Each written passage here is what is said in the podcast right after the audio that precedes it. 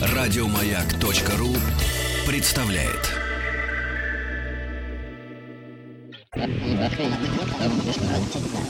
Объект 22. 22. Объект 22. Земля стала обитаемой из-за астероидных бомбардировок. Это новое предположение ученых, в том числе на основании регулярных исследований Венеры.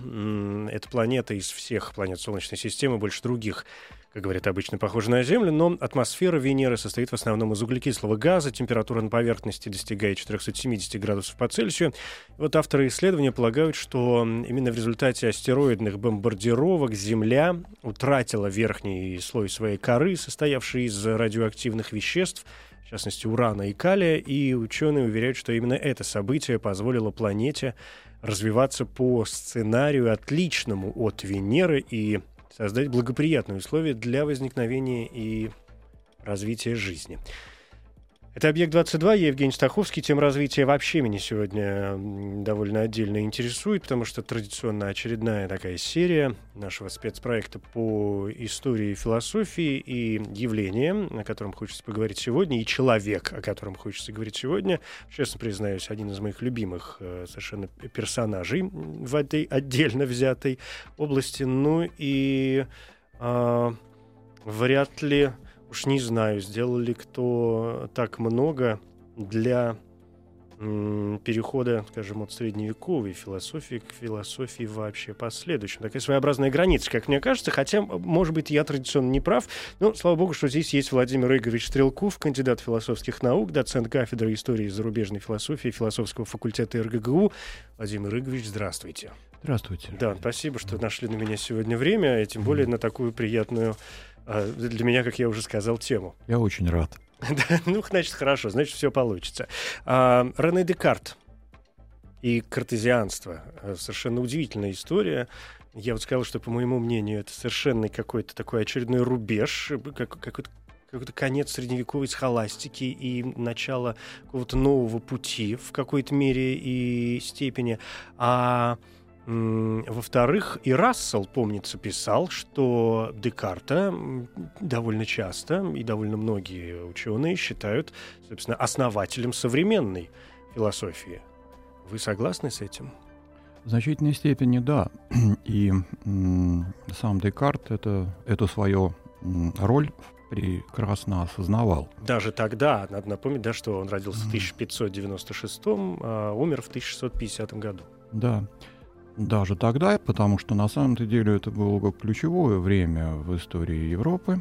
А, собственно, это эпоха научной революции, и а, Декарт как ученый сыграл немаловажную роль в этом процессе, хотя, конечно, прежде всего нас он должен интересовать не столько как, не знаю, там, изобретатель аналитической геометрии, сколько как философ – который поставил в качестве своей жизненной цели создать фундамент всякой науки и всякого знания. И э, в значительной степени преуспел. По крайней мере, он э, действительно является веховой фигурой в истории философии европейской, мировой философии, западной философии. И а, это его такая роль обусловлена действительно, как бы сказать, перерывом постепенности, если воспользоваться гегелевским термином, который, собственно, он и осуществил. Благодаря нему эта самая постепенность была прервана. Ведь та традиция, которая идет еще от античности и потом благополучно а, а, сформировалась в Средневековье, высокое Средневековье, она была поставлена под сомнение Декартом довольно успешно. А кроме того, Декарт еще чрезвычайно важен просто для такой нации, как французы, потому что французы в качестве одного из элементов своего национального характера а, имеют именно картезианство. Они картезианцы, и в этом смысле Декарт француз до мозга костей. Ну вот тут нам придется, конечно, понять, э, что, что мы должны будем вложить в очередной раз в понятие картезианства и почему оно так мило по сию пору э, французам. Хотя я помню, мы с одним моим приятелем, мне два воспоминания здесь возникло, прежде чем мы пойдем дальше. Я помню, мы как-то э, разговаривали с одним моим приятелем и сошли с ним уже в довольно поздний час пришли к одной абсолютной истине, что все русские ницшеанцы, и только мы с ним вдвоем картезианцы. Ну, как-то уже мы дошли, видимо, до этой точки. А, а второй момент, э, тоже такой поворот. Э, я тут разговаривал с одним весьма уважаемым академиком, а он, ну, математик, физик. И мы как раз с ним говорили о том, что а, вот для него философия, конечно, прекрасная наука. Он говорит, ну, такая она, конечно, такая возвышенно аморфная какая-то, да, он как а, человек, который всю жизнь занимается физикой и математикой, как раз достаточно вот все фундаментально, чтобы все было, и в итоге мы с ним сошлись на том, что, я говорю, ну, посмотрите, сколько среди философов же было прекрасных именно математиков, и в первую очередь, безусловно, мы вспомнили тут же Декарта и Рассела, которого я вспомнил сегодня, и тот, и другой, в общем, были э, люди достаточно много сделавшие для математики, и вот здесь становится интересно, насколько действительно математика становится важна для вот таких поворотных моментов философии, э, а, которые произвел и Декарт. Насколько его увлечение вот этими фундаментальными науками помогло ему сдвинуться с какой-то точки и, и, и работать над какими-то выводами, к которым он пришел в итоге. Сам Декарт о роли математики, о значении, о величии математики упоминает многократно, но в частности в знаменитом своем рассуждении о методе, в начале его, он там э, вспоминает, э, собственно, то, э, что, собственно, подтолкнуло его к э, реформе философии, к революции, если угодно, философии. И э, Собственно, таким толчком было глубокое неудовлетворение тем образованием, которое получил он. А он получил одно из, э, видимо, образцовых э, образование образов... того ну, времени, да? образовательных проектов. Uh-huh. Он участвовал, прежде всего, иезуитский проект. Он учился в иезуитском коллеже, проучился там 8 лет и остался глубоко неудовлетворен, прежде всего, той философией, которую преподавали в этом коллеже, а это была именно средневековая, именно схоластическая философия. И единственное, что ему там понравилось, э, и в той мере, в какой там это, ну, хоть как-то преподавали, это как раз математика. И, собственно, по образцу э, математической истины он пытается выстроить и философию как методологию, нацеленную на выяснение возможности достижения истины вообще и математической в частности. А вот толчком к тому, вернее, так сказать, надеждой, которую питает э, Декарт на то, что истина все-таки доступна человеку, а не непосредственно, а благодаря некоторой трансформации сознания, вернее, переформатирования, перенаправления, а, а внутреннего зрения. Так вот, э, толчком и а, а порукой является именно математическое знание. Именно благодаря тому, а, ну, собственно, математика в начале 17 века прежде всего понималась как геометрия.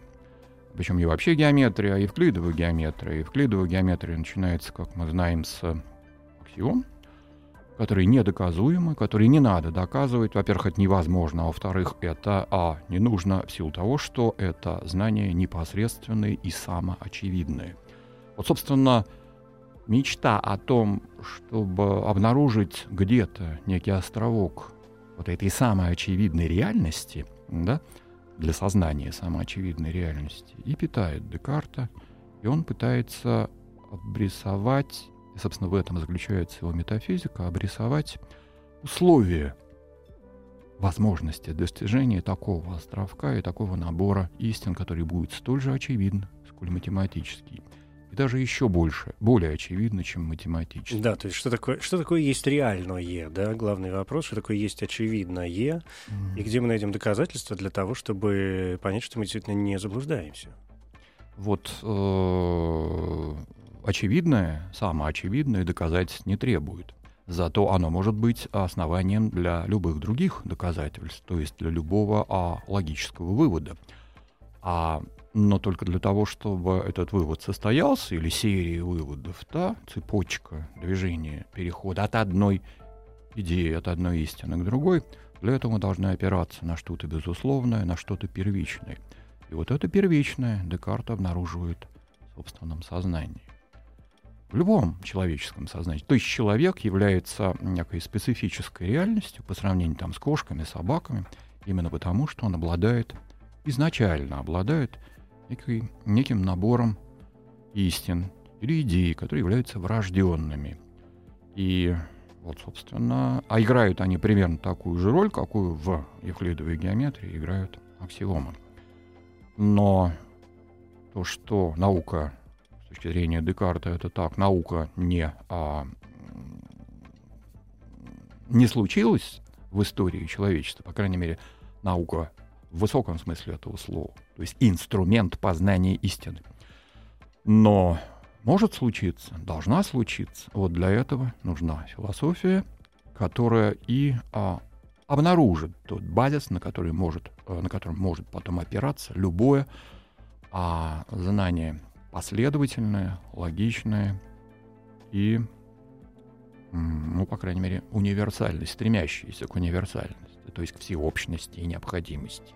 Вот здесь у меня есть, конечно, дикий соблазн сразу свернуть к этому фундаменту, но поскольку вы вспомнили об идеях и о врожденных идеях в первую очередь, то, конечно, я не могу так сделать легкий поворот, может быть, э, сначала к ним, хотя Бог его знает, может быть, это будет непоследовательно как раз, и сначала нужно о базисе, о том, э, мышлении, да, на, которое, на котором, в общем, вся, все картезианство, да и, в общем, вся последующая философия, э, да, может быть, и вплоть до сегодняшнего времени, и, и строится на том знаменитом «когита эрго сум».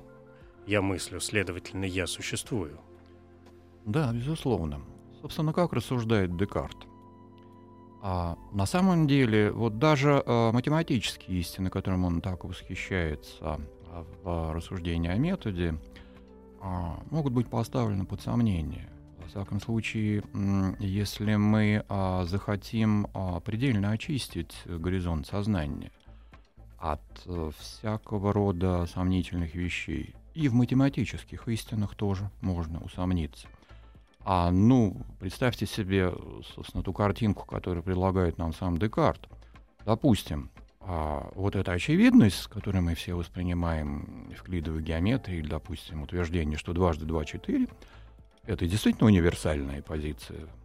Так вот, э, э, совершенно не обязательно, что такого рода убедительность и универсальность не базируется на некоторой злой воле какого-то демона, который просто пудрит нам мозги одинаково всем людям. И в этом смысле мы а, э, целокупно, но ошибаемся. Так вот, для того, чтобы преодолеть э, возможность, даже самую возможность существования такого злопредного демона, да, с его усилиями а, обмануть нас, да, для этого нужно действительно начать сначала. Декарт, а, философ, отбрасывает э, все те утверждения, которые могут быть более вероятны или менее вероятны, он предполагает считать, что, э, считать, что сомневаться, усомниться можно во всем. Вплоть, например, до того, что существует реальный мир, что существуете вы, например, как мой собеседник, по сравнению со мной, поскольку, поскольку я исхожу из существования собственного сознания – вот. И это, это сомнение, оно действительно, как выражается Декарт, методологическое, а не спонтанное, потому что в существовании мира мы спонтанно не сомневаемся. Но Декарт заставляет нас усомниться и в этом, а, ну, представив дело, например, таким образом, как если бы мы спали. Действительно, чем отличается сон от яви? Ну, вот это знаменитое его рассуждение, когда он сидит э, у, у дивана в кресле, да? Да. Так вот, чем отличается? На самом деле, чрезвычайно трудно а выявить некий вот радикальный критерий, который позволил бы нам из, а, сон от яви отличить. Единственное, что для Декарта несомненно, и, кстати, в этом он довольно традиционен, он вполне себе истоки, собственные истоки обнаруживает в аристотелевской логике. Ну, так в любом случае, это э, то, что э, сам факт того, что мне нечто снится, несомненно. И вот если, допустим, мне снится вся эта реальность, то есть она является неким фактом сознания, то единственным бытием, которое я, безусловно, могу из этого обстоятельства зафиксировать и вывести, это существование самого спящего, то есть того, кто видит сны. Того некто, да, ну, внутри которого есть Иначе говоря, субъекта. Угу, да, да. Субъект. И вот возникает субъект. Не вообще субъект как таковой абсолютный, а вот лично он, Декарт. Вот его существование — это и есть первое открытие. То есть то несомненное, а что Декарт, как философ, обнаруживает посредством прыжка из мира сознания в мир реальности. Потому что а, носитель мысли, носитель сомнения, наконец, сновидец — это тот, кто существует реально. Все может ему, а, а, все для него может представлять некий факт сознания и тока сознания, кроме его самого. Существование, да, что если существует некто, да. кто мыслит, вот если, да, значит, mm-hmm. это я. А, а дальше уже все, как вы сказали. Весь мир может быть э, сотворением злого демона, который испытывает этого э, человека, или и, и, это существо этого субъекта, да, или этот субъект может спать и может сниться все, что с ним происходит. Или человек, в конце концов, и субъект может, это сознание может пошатнуться, и он может стать умалишенным, но тем не менее. Э, и здесь возникает уже современная присказка, что уж если сходить с ума, ну, как правило, нужно хотя бы иметь ум для начала, чтобы было с чего сходить. Ну, Это кроме... чисто картезианская ведь история тоже. Но кроме того, сумасшедший тоже реально существует, даже если у него несколько поврежден рассудок. Потому что поврежденный рассудок это все равно рассудок, и может быть даже более эффективный, чем рассудок нормальный. Стандарт. Да, но это уже мы сейчас да. в Юнга пошли куда-то, да? Например. Такое, да. Так вот, а, я бы сказал, конечно, что если бы Декарт остановился только на констатации существования самого себя, то, естественно, никакая наука, а он, повторяю, имел, ставил перед собой задачу создания базиса наук, а, так вот, наука не возникла бы. Для этого надо прежде всего признать существование чего-то еще, помимо самого себя. И вот для этого крайне необходимо существование Бога. Без Бога никуда. Вот, между прочим, а утверждение Декарта насчет того, что атеист не может быть ученым, в этом смысле вполне логично. Потому что у атеиста, стало быть, нет этого, нет основания для того, чтобы а, утверждать э, или признавать безусловную реальность объекта своего исследования. Для этого нужен гарант того, что у человека имеется а, возможность а, познания не только самого себя в качестве существующего, просто существующего, но и окружающего мира, прежде всего природы.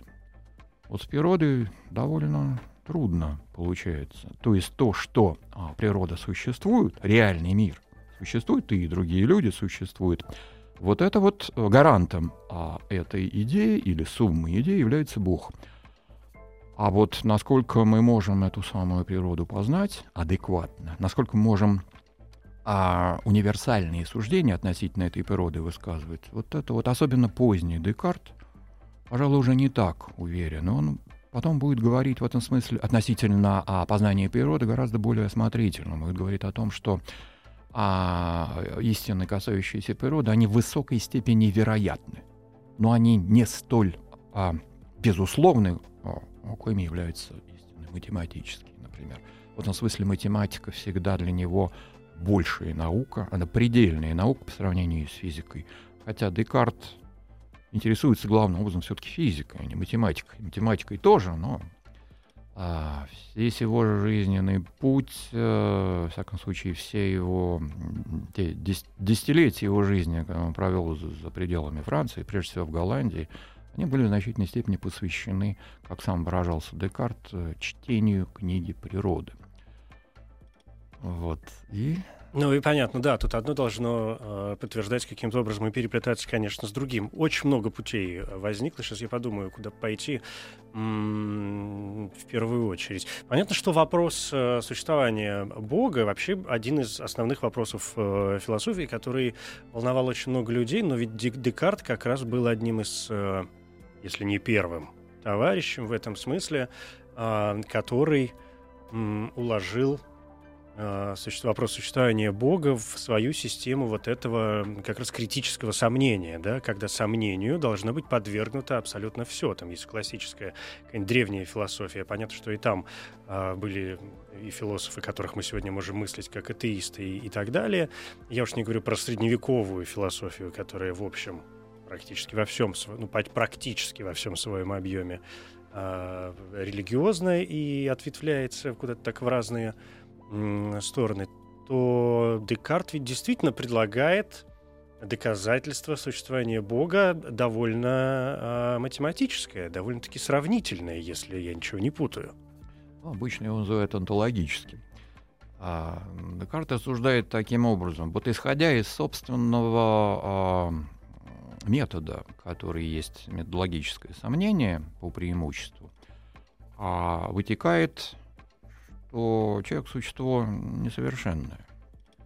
Ну, действительно, если он не может, э, кроме собственного существования, непосредственно ничего зафиксировать в качестве несомненного, то ну, о совершенстве, наверное, говорить не приходится. Но откуда берется вообще эта идея совершенства? Откуда вот возникает идея как маяк, к которому стремится человек, вот лично сам Декарт. Она, видимо, берется с точки зрения Декарта от э, источника более совершенного, чем сам человек. В этом смысле само наше несовершенство указывает на существование совершенного существа. И э, это совершенное существо — его совершенство, в частности, обнаруживается, должно обнаруживаться в том, что вот в отличие от этого самого демона, который пудрит нам мозги, а проблематического, которого, наверное, на самом деле нет с точки зрения Декарта, мы его придумали, но такой мысленный эксперимент был. А вот Бог — это не мысленный эксперимент, именно потому, что нам больше неоткуда взять это самое совершенство а, в качестве источника а, нашего, нашей ориентации — так вот, Бог как совершенное существо не может нас обманывать. Потому что обманывать с точки зрения Декарта то же самое, что обманываться. То есть как раз свидетельствовать о своем несовершенстве.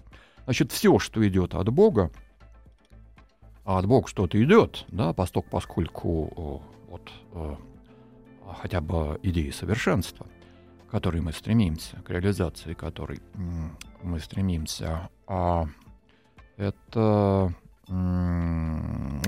Бог является гарантом такого рода совершенства, в данном случае истинности, вот того набора идей, которые человек обнаруживает сам в себе. Вот, собственно, такое обычное именование Декарта, если мы хотим его встроить в какую-то там философскую традицию нововременную, это то, что он рационалист. Так вот, рационализм нововременное, это прежде всего определенный способ ответить на вопрос, что является источником знания. Так вот, с точки зрения Декарта, по этой логике, источником знания является само сознание, сам разум, то есть содержание его. И а вот, собственно, философия как методология, а философия в значительной степени методология с точки зрения Декарта, а занимается тем, что он поворачивает сознание таким образом, чтобы оно, это сознание, увидело бы собственное, смогло увидеть собственное содержание в виде совокупности врожденных идей, ну, например, тех же самых математических, то есть геометрических истин, аксиом. А причем эти аксиомы с точки зрения Декарта существовали в человеческом разуме всегда, у всех людей. Собственно, в этом смысле все люди равны друг другу. Вот вам идея равенства на уровне гносеологии, да, реализующиеся. Все люди равны. А, но э, это означало бы вроде бы, да, что тогда у нас э, эти истины должны были быть доступны с самого момента возникновения человека, человеческого разума. Однако наука еще не возникла. Она вот-вот возникает, должна возникнуть в 17 веке, в частности, благодаря усилиям самого Декарта. Почему? Да потому что сознание не знало о том, каково его содержание. И в этом смысле оно плутало в потемках. И поэтому нужна методология. Как путь, мет, собственно, это метод, это значит путь, да, как путь трансформа, переформатирования сознания, то есть направление сознания, луча некоторого естественного света разума, как выражается Декарт, люмен натуралис, именно туда, где и сконцентрировано это знание. В этом смысле как бы а, методология Декарта а, а направлена на создание некого а, условий для очной ставки, когда разум оказывается наедине с самим собой, когда нет никаких барьеров, никаких а, а, за, а, занавесей, которые могли бы закрыть от разума его собственное содержание, то есть истину. Угу, да. Но э, исходя из всего этого, во-первых, чуть-чуть сделав шаг назад и вернувшись к э, доказательству существования Бога, и когда вы напомнили о том, что, может быть, этого демона нехорошего не существует, э, спорный ведь вопрос, ведь если есть, опять же, исходя из декартовской системы вообще мировоззрения, ежели существует что-то бесконечно, абсолютно совершенное, такое бесконечное со знаком плюс, а, даже с математической точки зрения вполне должно быть существовать что-то бесконечное со знаком минус. Я подумал о том, что и вообще действительно вся вот эта система, если а поскольку о Декарте хотя бы раз в жизни слышали абсолютно все, просто потому что все мы в школе рисовали Декартову систему координат, этот крестик с э, x, y, где располагались э, всякие разные фигурки, то мы ведь действительно несовершенны э, не только исходя вот из тех соображений, о которых вы говорите, и психологических, да, в том числе, а, но еще из того, что если воспринимать Бога как, э, как, как ноль, как центр пересечения, как ключевую точку, в которой все равно сходится все на свете, в математическом смысле, то мы все разбросаны где-то в других полях и только и делаем бесконечно, что к этому центру стремимся с тем или иным успехом. А там уже у кого гипербола, у кого парабола, кому как э, повезет, кто как настроен. Мы конечны. Да, мы конечны при всем при этом, в отличие от декартовой системы Прежде координат. Всего, разум наш конечно. конечен. А там, где разум, вот это второе замечание, там же возникает и вопрос чувств, э, и, собственно, с которых Декарт и начал, э, если мне память не изменяет, в какой-то момент, что он ведь начинает сомневаться в, в, в первую очередь в собственных чувствах и ощущениях, и доводит их до сомнения, это доводит до предела. Да, совершенно верно. То есть, по крайней мере, опять-таки, а, вспомним, что Декарт рационалист, и в этом смысле о, у него а, достаточно естественное и м, отягощенное огромной философской традицией а, подозрение в отношении к данным органов чувств. Да, то, что я вижу, не значит, что есть. То, что я слышу, не значит, что есть, ну и так далее. И это а, одной из безусловных а, предпосылок вот лишь вероятность нести а, физического познания с точки зрения позднего Декарта.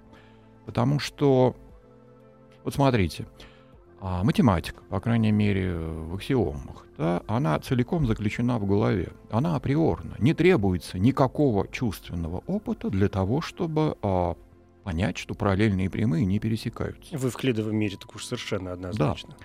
А вот э, физические объекты мы из головы не вытянем. Мы не знаем о Солнце, если мы не имели с, ними дел, с ним дела. Мы не знаем о существовании звезд. Мы не знаем о существовании минералов, других людей, в конце концов.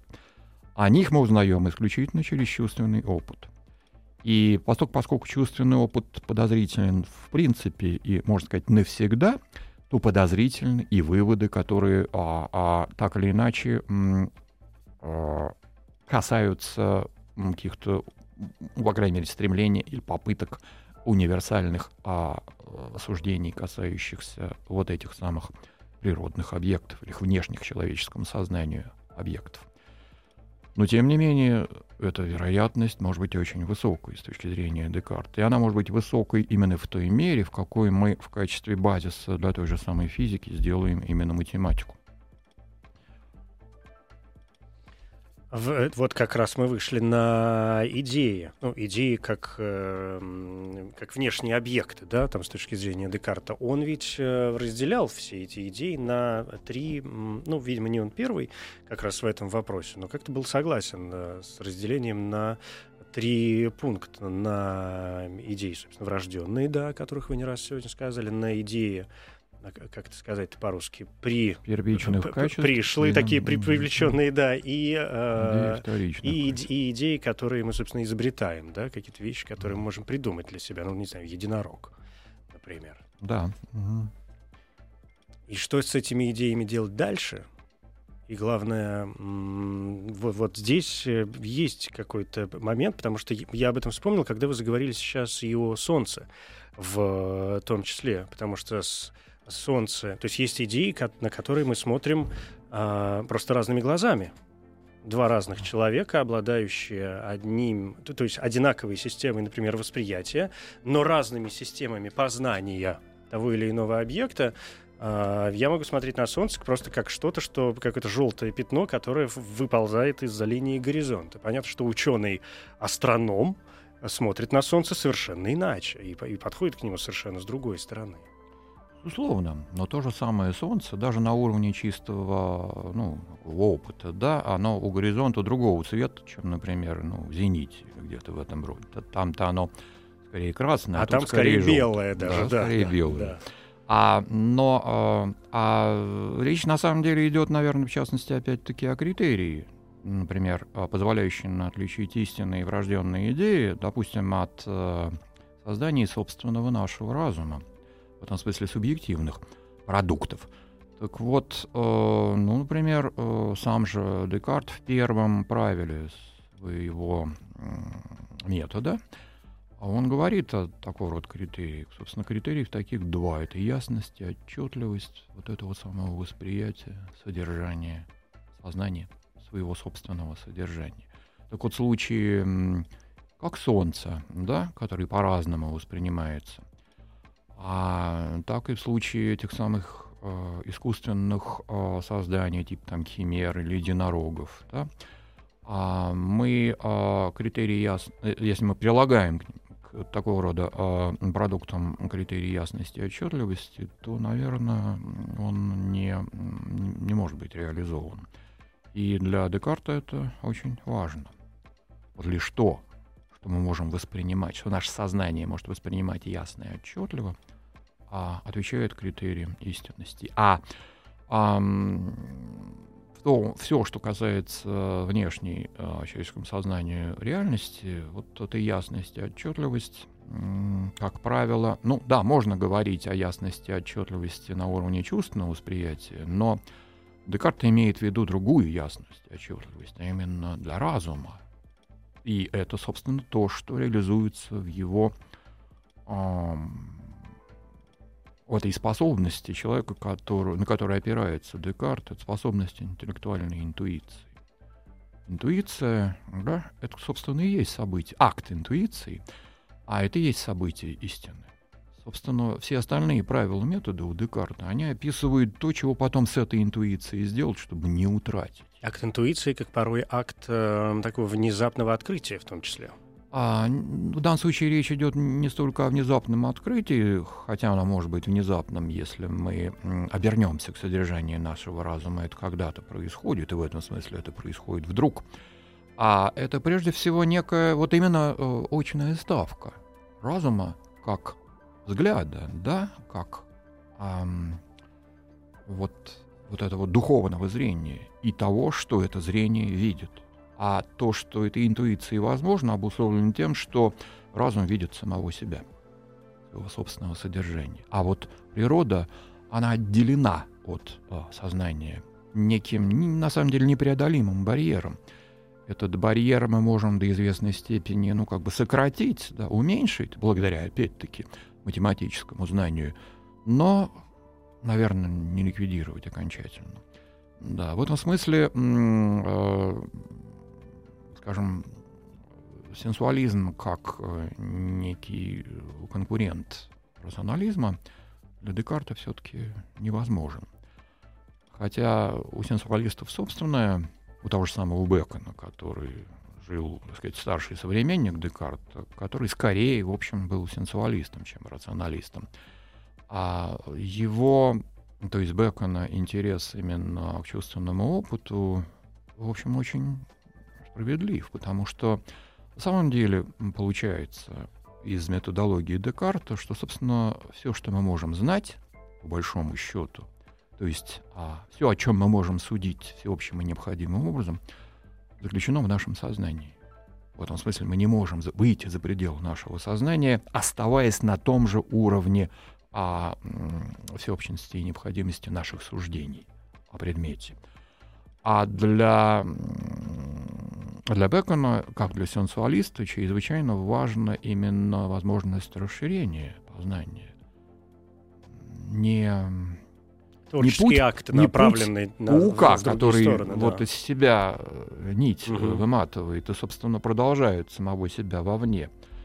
А реальность за пределами сознания, вот она интересует, а, учё- должна интересовать ученого. И вот для этого нужна другая философия, нужен сенсуализм. Но а, с точки зрения Декарта, ну вот мы мы поставлены в такие условия, в этом наша конечность, в этом наша ограниченность, что мы обладаем только ну, каким-то определенным, довольно узким, если угодно, ходом к истине. И этот ход коренится в самом нашем сознании, в самом разуме. Да. Мы так много говорим о сознании и о разуме. С другой стороны, вы э, периодически так э, как-то бросаете взгляд на природу, ну, то есть то, что находится вроде как за границей нашего э, сознания, по крайней мере, ну, опираясь на что угодно с точки зрения Декарта. И я даю себе отчет, что когда вы говорите о природе, вы говорите в том числе и об устройстве человека, ну, то есть, грубо говоря, о теле нашем бренном, на которое у Декарта тоже было д- довольно, довольно интересный взгляд. Вот этот вот дуализм э, рационального и материального, он же проявляется и в этом э, построении, когда он смотрит на человека. Я уж не знаю, видимо, тоже математика ему в этом помогла, и изучение каких-то фундаментальных наук, что он смотрит на человека как на, в общем, механическую машину. Ну, как раз на человека он так не смотрит. Человек уникальное существо с точки зрения Декарта, потому что он двуприроден, двусубстанциален. Вот есть две субстанции, да, совершенно правы вы в том, что Декарт э, дуалист, по крайней мере, ну, на уровне некоторых своих сочинений, типа того же самого рассуждения о методе, да, он дуалист. Он признает две субстанции, а именно в латыни это звучит res cogitans, вещь мыслящая, и res extensa, вещь протяженная. Ну, собственно, это примерно то же самое, что материя. Вот они равноправны, они независимы, они не порождают одна другую, они сосуществуют. То есть они субстанциальны примерно, примерно в этом смысле. Они являются продуктом, на самом деле, а, творчества подлинной субстанции, а именно Бога. Но вот для человека при а, вот в том горизонте рассмотрения, который присущ Декарту, да, вот можем констатировать сосуществование двух несводимых друг к другу реальностей, протяженной и мыслящей. И человек — это такая скотинка, которая объединяет и то, и другое, в отличие, например, от э, других объектов природы, потому что все остальные, они только протяженные включая и животные, и животные, и растения. Собственно, весь мир описывается в этом смысле как только лишь протяженный. Единственная характеристика этой второй субстанции — это протяженность. И а, в этом смысле они все одинаковые.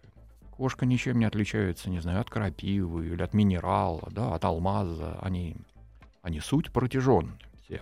Но, опять же, математический принцип. Я когда говорил, что он мыслит как, Мгм. как автоматы, как машины все, я имел в виду, что вот это наше остальное, Мгм. действительно, да, то, что вы подтверждаете сейчас, а то я подумал, ну, что-то мы в противоречие вошли, а тут понял, ага, нет, не вошли.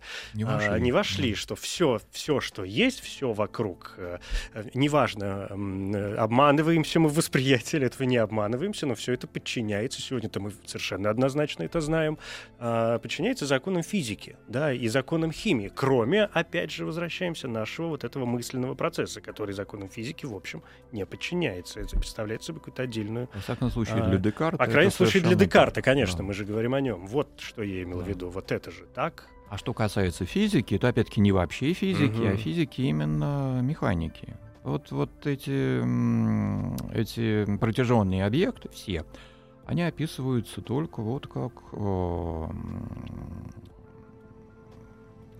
Ну, комбинации да, тех нечто. или иных Да, корпускул, мгм. каких-то а, То, что можно делящихся до бесконечности, но тем да. не менее каких-то частиц. Такой какой-то клеточный Да. биологический процесс.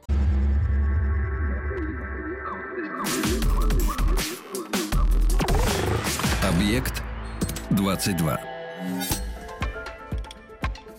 Рене Декарт э, тема сегодняшнего нашего разговора и картезианство, но мне кажется, что, в общем, вот эта вся основа о том, какую величину представляет собой собственно, Декарт, если у кого-то остались вопросы по поводу, почему Декарт и картезианство, потому что картезиус — это латинизированный, да, а, такое латинизированное произношение, и поэтому вот оно пошло все дальше. Мы выяснили, что вот это когита эрго сум — это, безусловно, такой критерий достоверности, я мыслю, существует, в общем, поворотный такой элемент в философской мысли, который произошел в первой половине 17 века.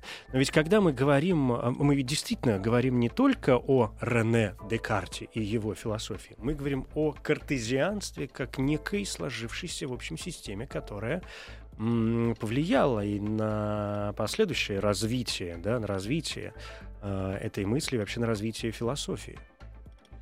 Ну, я бы сказал, что картезианство это то, во что э, выродилась философия Декарта. Это некий, как бы сказать, это философия Декарта там за 30 минут, угу. условно говоря. Вот в этом смысле всякая м, школа или учение, которое стремится быть верным своему основателю, верным ему не является. То есть я хочу сказать, что Декарт действительно великий философ, и он великий философ, в частности, потому что он, а, что он не смог решить все проблемы. А он Но лишь поставил да. ну, какие-то важные вехи, обнаружил, зафиксировал важные вехи. Вот. И а, кардезианство в данном случае упрощает Декарта обычно. И то, что оно является, как я вначале говорил, характери... одной из характеристик национального характера французского, вот это тоже своего рода упрощение, проявление такого рода упрощения. Сам Декарт, как честный философ, является дуалистом. То есть, что значит дуализм? Почему он, собственно, он же понимает, что дуализм это вообще не, не очень хорошая вещь для философа, потому что тот а, мыслитель, или другое, да. стремящийся опираться на разум, да, он, по идее, должен стремиться к единству. А здесь у нас единство не получается. Но это как раз а, один, одно из свидетельств честности интеллектуальной Декарта. Он как бы говорит нам, вот я дошел до предела, на пределе моей мысли я обнаруживаю две несводимые друг к другу реальности. Протяженная и мыслящая.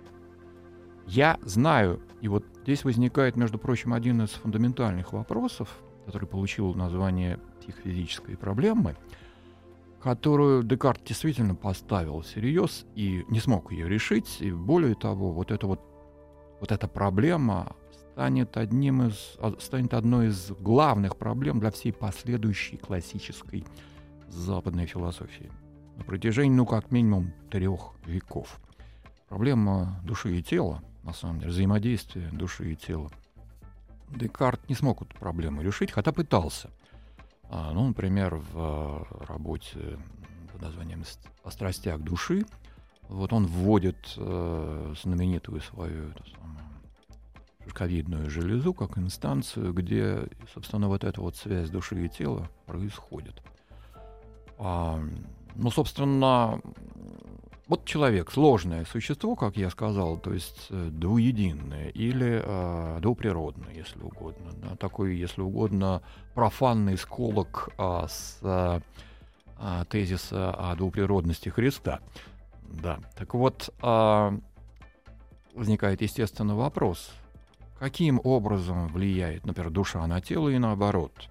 Если, например, я испытываю физическое воздействие, например, укалываю палец иголкой, да, то я ощущаю боль. Причем для Декарта ощущение боли это вполне духовное явление. Оно никак к телу не относится, оно относится только к мышлению. Декарт понимает мышление очень широко, в том числе и вот ощущение это тоже элемент мышления. В том смысле, что это элемент сознания, то есть духа, функционирование духа. Так вот, Собственно, каким образом вот эта вот э, иголка, уколовшая моё, э, мой палец, иголка как один протяженный объект, воздействующий на другой протяженный объект, на мой палец, вообще на мое тело, может приводить к ощущению боли. Постольку, говорит Декарт, поскольку, э, как он выражается, э, животные духи, которые двигаются по а, трубкам, ну, которые мы бы назвали сейчас нервами, да, передают вот этот вот телесный вполне импульс от э, пальца, от кончика пальца к мозгу. И первое, что эти самые животные духи с этим посланием, да, о боли, с этой предпосылкой для переживания боли встречают на своем пути, это шишковидная железа, она находится в основании а, мозга. Декарт, между прочим, когда жил в Голландии, он, помимо всего прочего, также занимался и а, патологоанатомическими исследованиями. То есть он это вот не прочел, а он это сам увидел. А вот интерпретация, конечно, она вполне, как бы мы сейчас сказали, искусственная. А почему искусственная? Да потому что не очень понятно, собственно, что же происходит в этой шишковидной железе такого, что потом на выходе уже приобретает характер духовного явления, потому что переживание боли, повторяю, духовное явление. Вот. Но и... это говорит еще о том, что вопросы там, медицины и физиологии, в общем, его тоже крайне э, занимали. Те, тем не менее, да, и не зря же отмечают, что, в общем, вот это представление и вот о тех вещах, которых вы рассказали, и про болевые ощущения и так далее. В общем, мне кажется, и медики, по крайней мере, ученые не отрицают сегодня вклада, пусть такого достаточно, достаточно размытого и умозрительного, но вклада, скажем, Декарта в, в, в теорию рефлексов. Теория рефлексов, да. безусловно. Да, да, здесь есть. Mm-hmm. Я, у нас стало совсем немного времени, я бы под занавес, э, знаете, что хочу сделать? Я бы с удовольствием вспомнил э, нашу с вами беседу по поводу экзистенциализма. А, и вспомнил бы о том, что, возвращаясь, к, опять же, к одному из главных вопросов философии, к вопросу существования Бога, о котором мы говорили в середине нашей э, беседы, что Декарт ведь Действительно, вот в нем было что-то такое экзистенциальное, ведь э, совершенно однозначно, что вот этот и вообще дуализм его мышления, даже дуализм его мысли, мне кажется, его мысль все, все его когито в разные стороны э, делилось на части каким-то непонятным, совершенно невообразимым образом, что он ведь высказывал, пытался о всяком смысле, может быть, очень опасливо вот эти мысли о том, что а, ну, вроде как Бог есть, все хорошо. Но как бы интересно было бы посмотреть, если бы Бога не было, да? И что ж так, что же делать с этим? Ну, это же чисто какой-то экзистенциальный уже подход, двадцативечный. Ну, по крайней мере, те экзистенциалисты, о которых мы когда-то говорили, они как раз э, в гипотезе Бога не нуждались, да, как Лаплас, если угодно. Более того, собственно, человек интересен тем, что он один, что никакого Бога в качестве опоры нет для него и не существует. Для Декарта это принципиально невозможно, потому что весь мир с точки зрения Декарта просто рухнет, он исчезнет. Мгновенно исчезнет, если Бог не будет поддерживать его. Бог, если угодно, творит мир ежемгновенно. То есть всякая связь, а, а мир есть некая совокупность связей, существует лишь постольку, поскольку ее обеспечивает Бог. Как только он, условно говоря, превратится в Бога а деистов, да, которому нет дела, глубоко наплевать на реальность, которую он сам создал, мир исчезнет как совокупность связей. А тут Бог выступает как, э, как, как та самая мысль. Он и гарант да. э, познания, поскольку, поскольку он обеспечивает истинность идеи, которые человек обнаруживает в своем сознании. И он онтологический гарант, он гарант бытия. Мир исчезнет, если Бог не будет его творить. В этом смысле он не сотворил его когда-то, раз и навсегда. Угу. Он творит его время. Ну, это продолжение, конечно, такое есть ощущение, да, схоластических каких-то идей, от которых Декарт все-таки сделал роскошный шаг. Спасибо вам большое. Владимир Стрелков, кандидат философских наук, доцент кафедры истории и зарубежной философии философского факультета РГГУ. Спасибо. Спасибо вам.